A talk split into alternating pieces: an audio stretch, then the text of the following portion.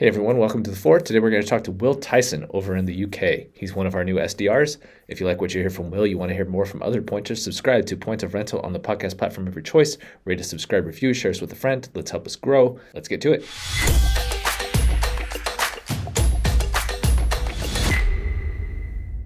Welcome to Point of Rental. Will, Thank you very much. let's start with the the first question I ask everyone. Tell me about your career leading up to this point. What's prepared you for where you are today?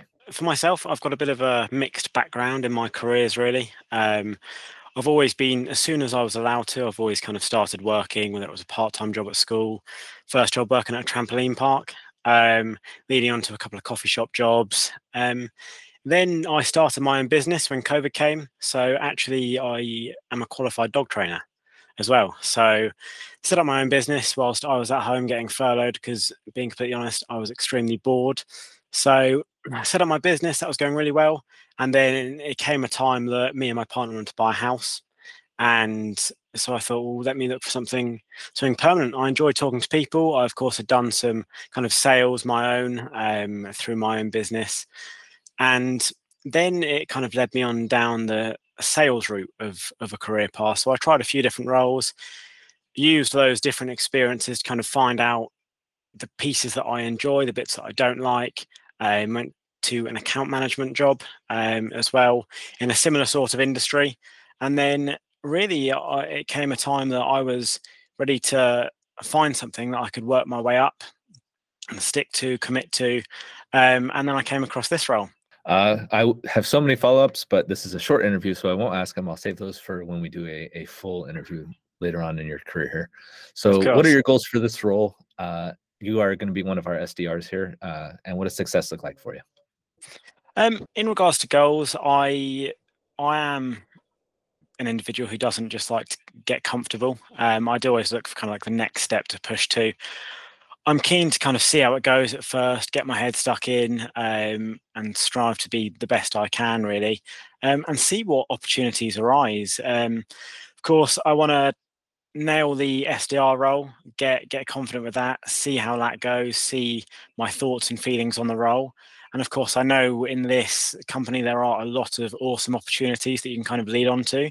So I think I'll kind of take my strengths and weaknesses from that and see if there's a kind of ladder for me to climb, really.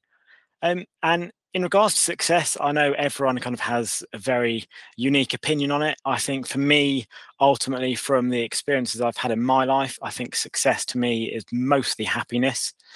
I think if you're happy and content with what you're doing, I'd consider myself a very successful person.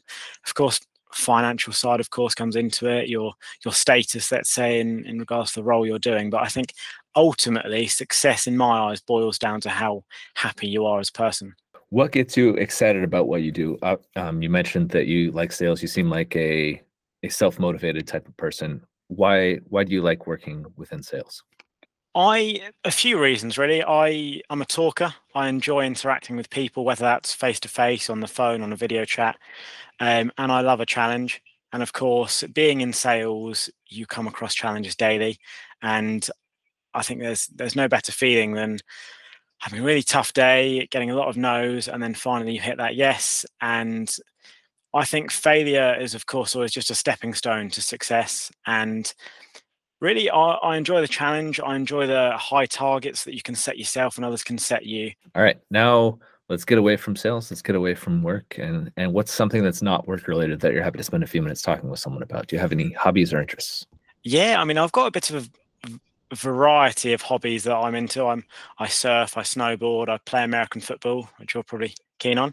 Um, but my biggest passion, I'd say, is actually reptiles.